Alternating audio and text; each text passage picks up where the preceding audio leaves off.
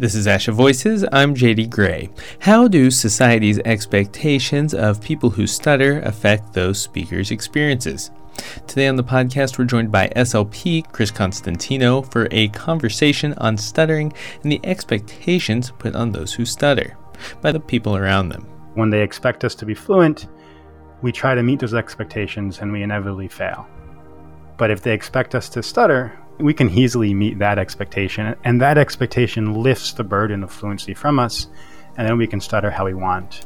Chris writes and presents information about varying perspectives on disabilities and communication differences through the lens of an S L P specializing in stuttering.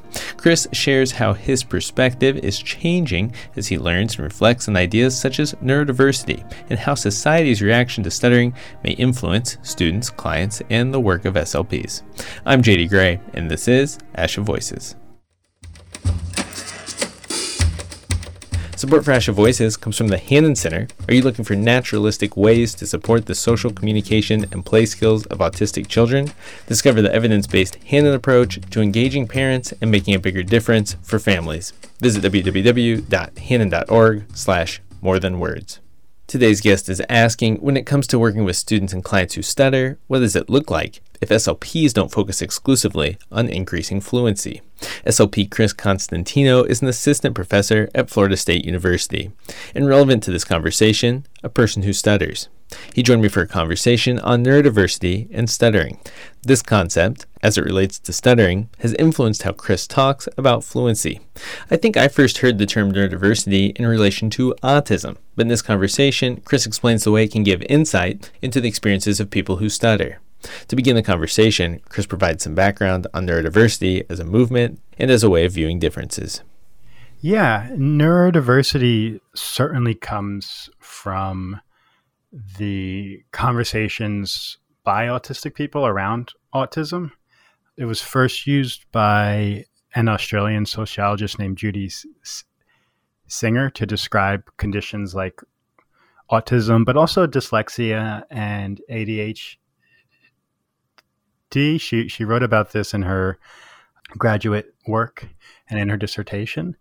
And then it was it was really popularized in a nineteen ninety-eight Atlantic article by Harvey Bloom, where he was he was basically discussing uh, technology use and those with neurodiversity. He was referring mostly to people on the spectrum who have this this different relationship with the internet and with technology.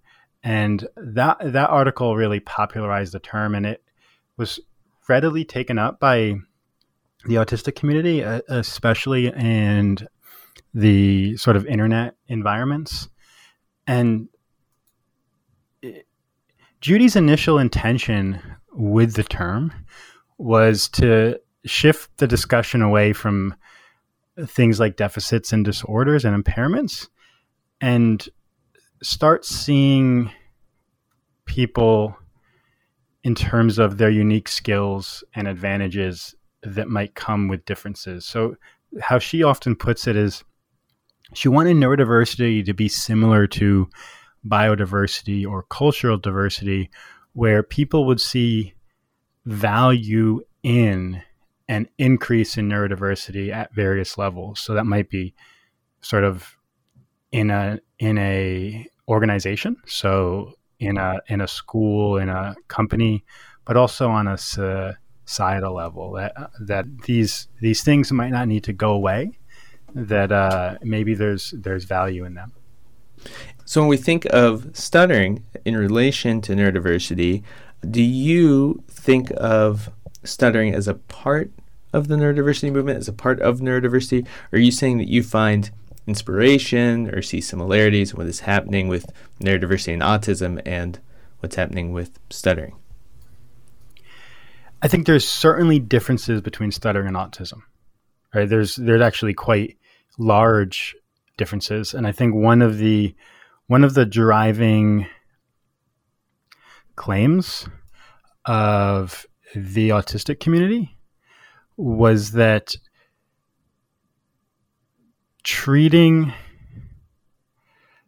autism as a pathology is the wrong way to look at it because it's so pervasive. There's a autistic person named Jim Sinclair who wrote an essay in nineteen ninety-three called Don't Mourn for Us. Actually, if you don't mind, I'm going to read a couple sentences from it because I think he he puts this into better words than I can. He says, autism isn't something a person has or a shell that a person is trapped inside. There's no normal child hidden behind the autism. Autism is a way of being. It's pervasive. It colors every experience, every sensation, perception, thought, emotion, and encounter, every aspect of existence. It's not possible to separate the autism from the person. And if it were possible, the person you'd have left would not be the same person you started with. So Jim Sinclair is making this argument that the autism is fundamental to the person, and there's no separating the two. And so one of the reasons for treating autism as human variation rather than pathology is that There, to to to treat it otherwise is to dehumanize the person with autism. It's it's almost eugenic in nature because you're wishing that that person wasn't there as they are. I don't think that same argument holds for stuttering, because stuttering is is not a pervasive experience, right? It it it affects our speech and language, or mostly just our the output of our speech. I stutter, I stutter significantly less than I used to, but I don't feel fundamentally a different person than I used to feel. And so the pervasiveness of autism, I think, is is very different than sort of the the restricted speech modality of stuttering. That said, I think some of the takeaways from neurodiversity are that there might be value in difference, and treating all differences as pathological causes us to overlook those values. And that treatment shouldn't focus necessarily on normalization. It should focus on improving the person's quality of life. And sometimes there's a trade-off between those two. The big example that the autism community will look will will talk about is different behaviors that people with autism will use, such as self-stimming behaviors or not making eye contact, that seem to be maybe different than how most people communicate, but are not fundamentally harmful, right? They don't If if I don't look at you in the eyes, it doesn't hurt you, and it might make me feel better. So why force me to look you in the eyes? Why can't you just accept that I prefer not to? That analog, that sometimes our treatments are aiming at normalization when the person trying to be something they aren't might actually make their disability worse. I think that analogy is very strong with stuttering, that asking a person who stutters to produce fluency, if they cannot, is unreasonable and discriminatory. I think what I take from the neurodiversity movement and where I think it applies to, to stuttering is that differences can be valuable, and treatment should not focus on normalization. It should focus on improving quality of life. You wrote about this in twenty eighteen in Seminars in Speech and Language. It was an article titled, "What Can Stutterers Learn from the Neurodiversity Movement?" The abstract you wrote, quote, Rather than focusing on pathology and impairment, neurodiversity emphasizes natural variation and the unique skills, experiences, and traits of neurodivergent individuals. People who stutter are beginning to work with and derive value from these concepts, end quote. And in that same article, you give an example of work that you did at the middle school, working with middle school children who stutter. Could you talk about that experience and what resulted from your work with those kids? Yeah, so I was a school speech-language pathologist for a number of years, and at one particular middle school I was working at, I had a fairly large caseload of kids who stutter, and that was really nice because I could put them in these groups where, you know, I think I had maybe six kids who stutter, and I could do two groups of three. I could mix and, mix and match the groups, and really create an environment in which stuttering was the norm, right? Everybody here stutters. And so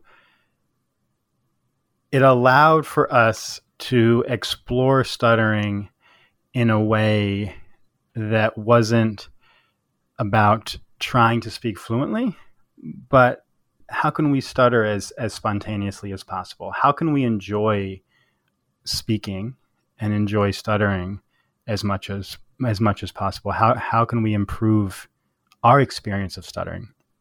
And this has been a big focus of mine. What does therapy look like if we don't appeal to fluency, right? If if we never heard of fluency, right? If everybody in the world stuttered, how would we be doing stuttering therapy? What would be our objectives? We we would want people to be stuttering as as easily as possible. They wouldn't be thinking about speaking. They wouldn't be thinking about stuttering. They wouldn't be thinking about fluency. They would just be talking and hopefully reacting to those moments of stuttering, not with what, what I sometimes call stutterphobic reactions, like not trying to, to not stutter. They would react to those moments of stuttering by just allowing them to happen, or what I call stutterphilic reactions. With these group of middle schoolers, we were really able to explore all the choices we make when we stutter, all, all the different ways there are to stutter. The way we stutter often feels necessary. And what I mean by that is, in the moment, we react to the feeling of being stuck in these sort of stereotyped, ritualized ways that are just habits that form over time. And it can feel like we can't break out of those habits. And so a lot of the work we did was just comparing and contrasting how everybody in the group stuttered. I might try to stutter like one of the kids in the group, and they might try to stutter like a different kid in the group. And we, we were trying on each other's stutters. And the kids would say things like, oh, and I'm just making up the names here. Oh, when John stutters, he doesn't keep backing up like I do. And th- that that actually feels a lot b- better than what I've been doing. And so we were able to play with our stuttering and workshop ways to make our stuttering easier and easier, and show that, like, we have choice here. We we have, when we hit those moments of feeling stuck, we have agency, and we don't have to stop the stutter, but we can choose how we enter those moments, and we can choose how we proceed through these words in ways that, that we enjoy more. You mentioned a couple of the exercises, and I'm wondering what some of the results were. What did the, the students say after you worked with them? Sort of my, my, my two goals for them were to exercise choice in how they stuttered, and also desensitize a bit to the fear of showing their stuttering. So one of the exercises we would do is we would either be taking turns, you know, playing a playing a game, and each time somebody had to take a turn, like they would have to speak, and the person who went before was able to, by holding up a finger, make the person stutter. And we would talk ahead of time about how we wanted them to stutter, whether it was a way we've been practicing or an old way that we're trying to break the habit of, or just a new way that they haven't tried before. And they'd have to keep stuttering until the till the person put their finger down. And the idea here was was that stuttering can be fun, right? Like this can be a lighthearted, I'm going to make you stutter as long as I possibly can. And then they would do it back to the other kid. And it was, it, it became a competition. And, and eventually this activity left the therapy room. We would make f- phone calls to pizza places, asking how much a large pie costs, or to flower shops, asking how much a dozen roses cost, or, you know, when, when restaurants opened. And the kids would do this to each other, make them hold these stutters while on the phone call. And they had a lot of fun. You know, it was certainly scary, right? It was certainly hard. But at the end of the phone calls, they were laughing because they would say things like, I didn't think you were ever going to let me finish that word.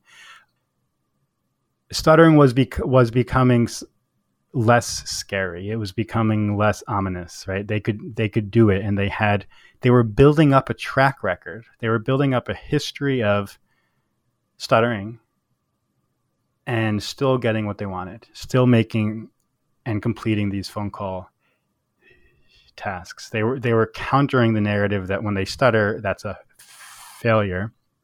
And we're replacing it with the narrative that, you know, to to, to stutter is to success, su- successfully say what I wanted to. So that was that was some of the activities we would do. We also practiced a lot of how to respond to microaggressions, right? So how do you respond to instances when the person you're speaking to or the people you're speaking to don't know how to react to your stuttering or react to it in negative ways? So a lot of role playing and a lot of practicing how to teach people about stuttering, with the idea that we want we want the people in our environment to expect us to stutter, right? That when they expect us to be fluent, we try to meet those expectations and we inevitably fail. But if they expect us to stutter, you know, we can we can easily meet that expectation, and that expectation lifts the burden of fluency from us. And then we can stutter how we want and make the choices that we want to make when we're speaking. One thing I'm thinking about, Chris, is parents may have a different goal in mind when the student begins intervention, and they may say they want their child to stop stuttering. How do you approach a situation like that where maybe the client or their family has a a specific goal in mind that isn't really the same thing that you might want to work towards with a neurodiversity perspective?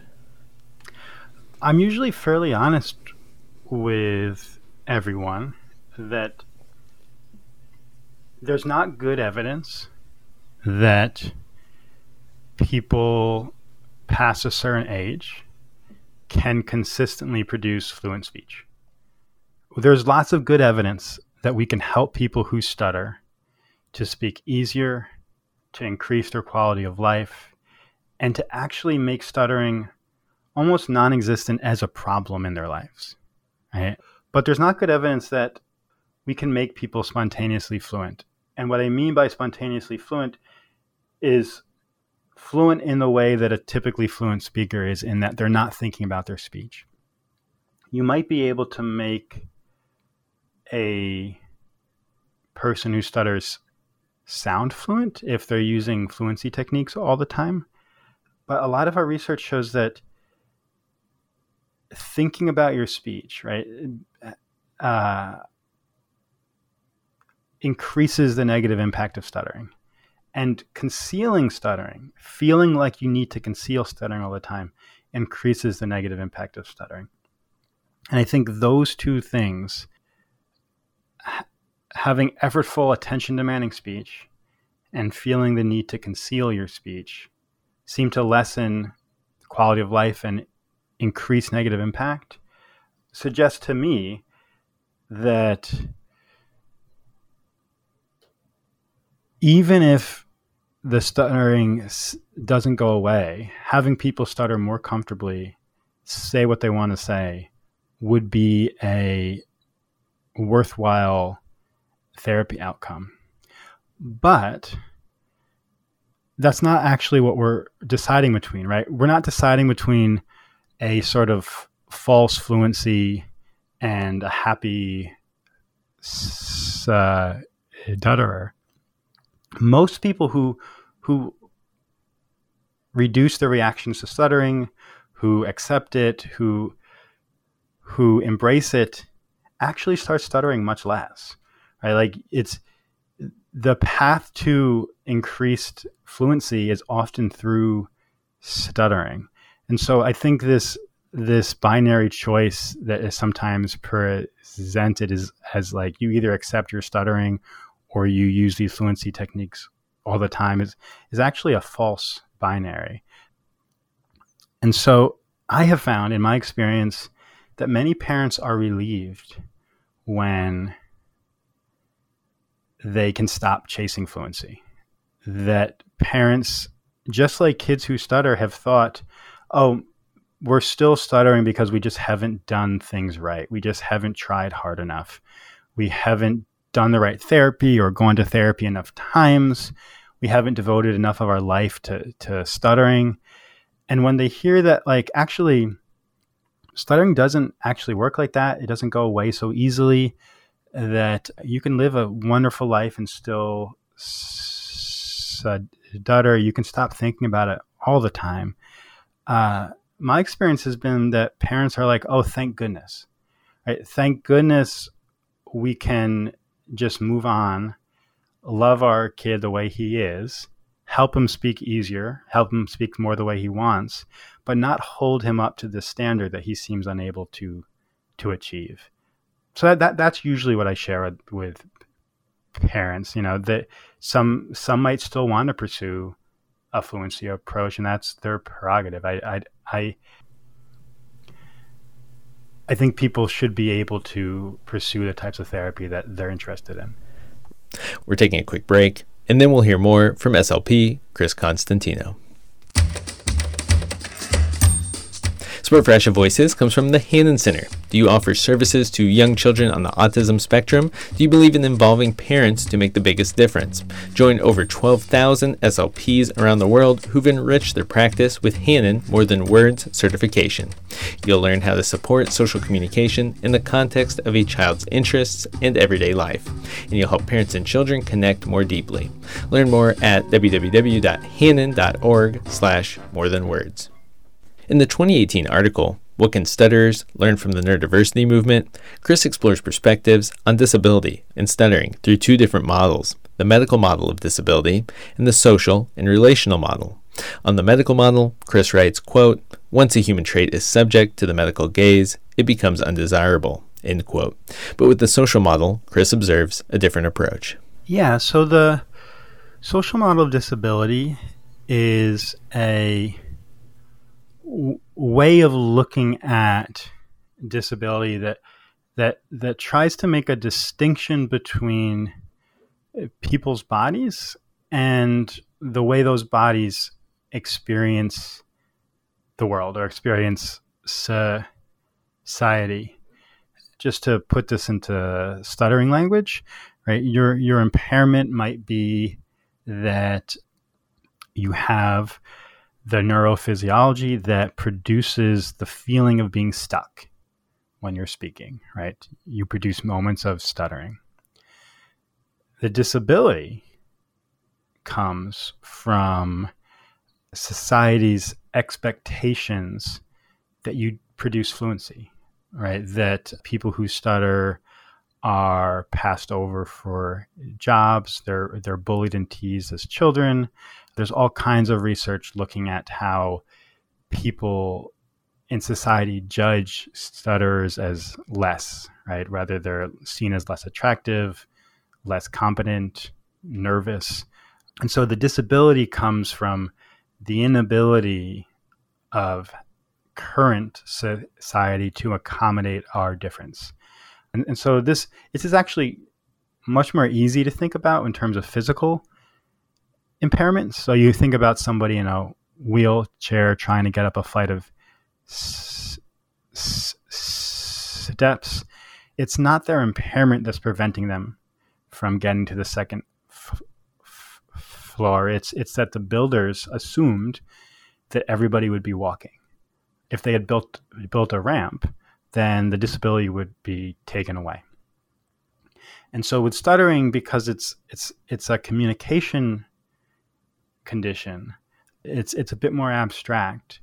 It you know it's it's we're not we're not talking about stairs and ramps. We're we're talking more about expectations and s- stigma. I, I think when we talk about this, there's also sometimes advantages that can come from social models. Thinking of the social model of disability, can you think of instances that there are things that you gain from being a stutterer?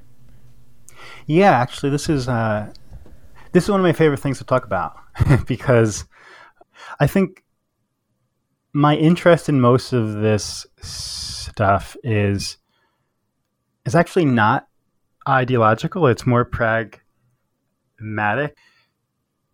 And what I like about a lot of these alternative models of disability, be it neurodiversity or the social model, is that it it makes space for stuttering in a way that that that doesn't appeal to normalization, that that that doesn't appeal to fluency.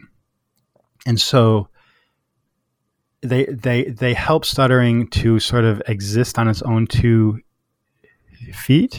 And I think something that that's helpful is for people to think about is uh, what do I gain from stuttering? Because if you gain something from stuttering, then you have a reason to stutter, right? Stuttering is easier if you have a reason to stutter. And so something I, I like to encourage people who stutter to think about is, what experiences do you have when you stutter that you would miss out on if you were fluent, if you didn't stutter in, in, in that situation? And the one that I think about all the time is that for me, because stuttering is is experienced as a feeling of being stuck, as as a loss of control, I can feel very vulnerable, right? When you're s- stuck momentarily, the person you're speaking to is is witnessing you temporarily lose control of your articulators. It feels very vulnerable. But if you if you allow it to happen, if if you let it happen, I think it it, it invites the person you're speaking to to reciprocate that vulnerability, right? It's like, look, I just allowed you to see the side of me. And if they appreciate that and then reciprocate that vulnerability, that creates intimacy, right? Mutual vulnerability creates intimacy. And so I see my stutter as as a means of connecting with people in a way that would not be available to me if I never stuttered. And I have lots of examples in my life of when this has happened, where a stranger has heard me stutter and then asked me about it or related my stuttering analogously to something else going on in their lives. And we had really rich, wonderful conversations that we would never have had if they hadn't momentarily seen me in that vulnerable position. Could you give me a specific example? Does something come to mind? Yeah. I was out at a bar with some friends, and there was another guy who I didn't really know very well who was friends of somebody else. And we had just been hanging out, talking, and I had been stuttering quite a bit at this point. And sort of later in the night, he pulled me aside and he said to me, you know,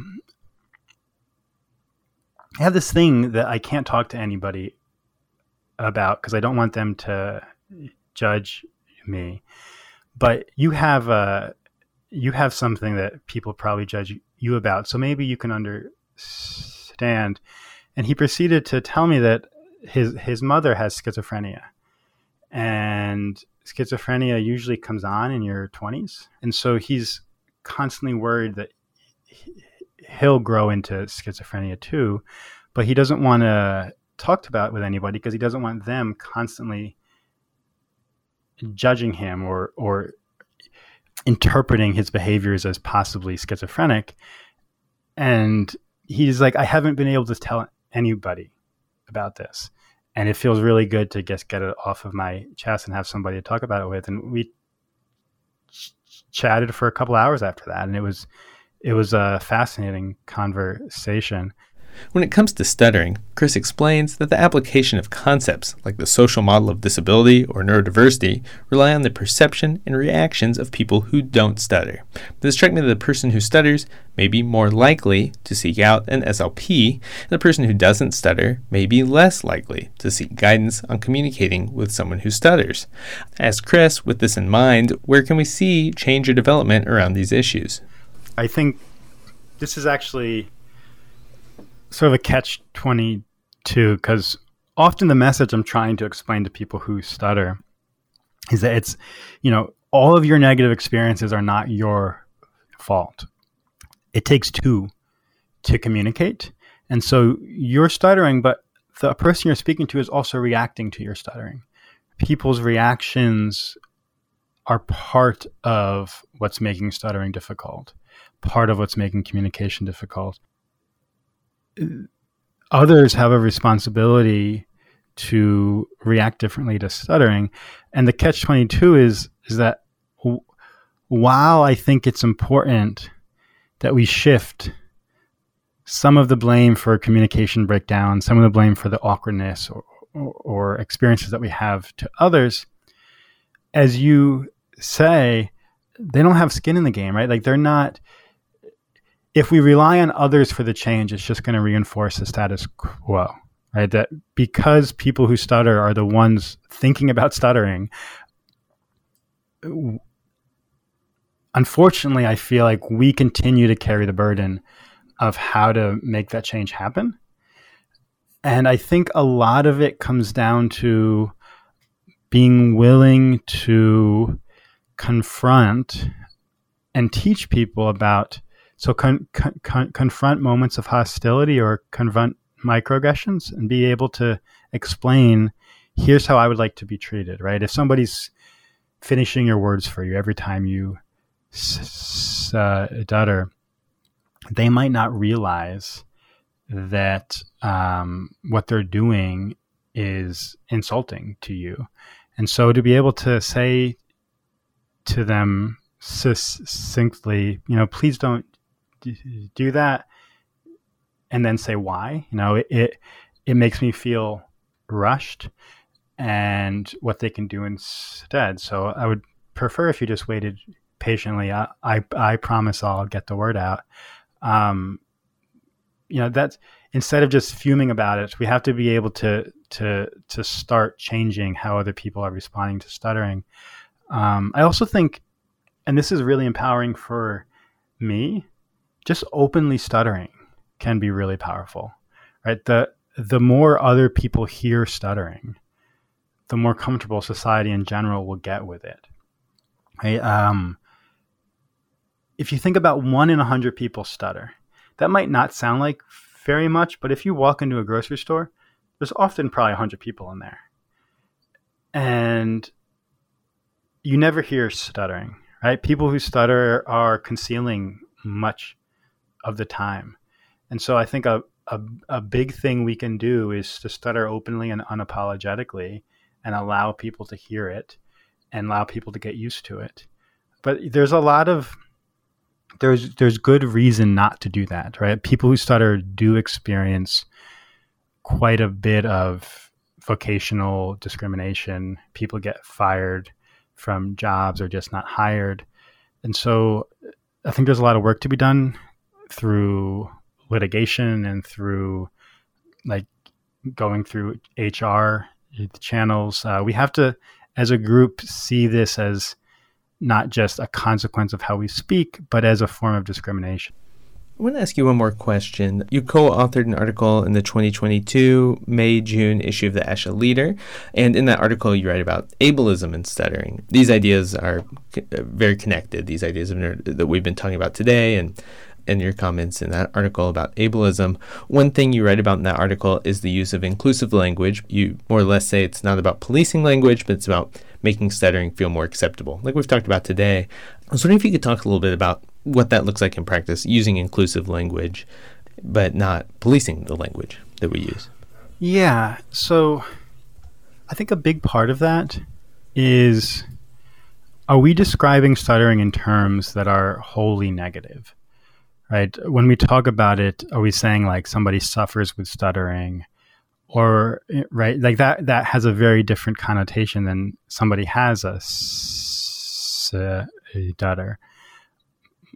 I think mostly what I'm concerned about is, one, talking about stuttering in very negative ways. So it, saying something like, uh, my stutter was really bad today, versus I stuttered a lot today. One is describing what actually happened. Your, your, your frequency of stuttering was just more than it usually is. And one is putting a, a value judgment on it. However, I think sometimes people do suffer. I never want these conversations to be like, here's what you cannot say. Right? If I'm a person who stutters and I say, man, stuttering was really hard in that situation.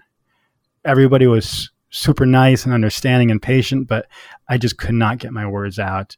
I was sweating and exhausted by the time I finished that sentence. Yes, I'm describing my stuttering in a negative way, but I had a negative experience, right? And so that needs to be okay too. It's not like I think we should only allow people to stutter, to talk about stuttering in positive language. But I think we should realize when we only use negative language to speak about stuttering, when there's there's no room made for understanding stuttering in different ways. There's no nuance giving to stuttering, right? Like most most human attributes have positive sides and negative sides, but we often talk about stuttering in sort of wholly negative terms. Chris, it's always great speaking with you. Thank you so much for your time today. I appreciate it. Yeah, thank you, J D. I enjoyed it. Want to hear more from Chris? Check out the podcast archive and find an article from the May-June twenty twenty-two issue of the ASHA Leader print magazine, where Chris writes about stuttering and ableism. Find them both at on.asha.org slash podcast. ASHA Voices is produced by the American Speech Language Hearing Association and comes from the team behind the ASHA Leader magazine. Support for ASHA Voices comes from the Hanen Center, be the bridge to deeper connection and greater joy for families of autistic children. Attend a highly acclaimed More Than Words workshop and discover the difference you can make. Visit www.hanen.org slash more than words. I'm J D Gray, and this is ASHA Voices.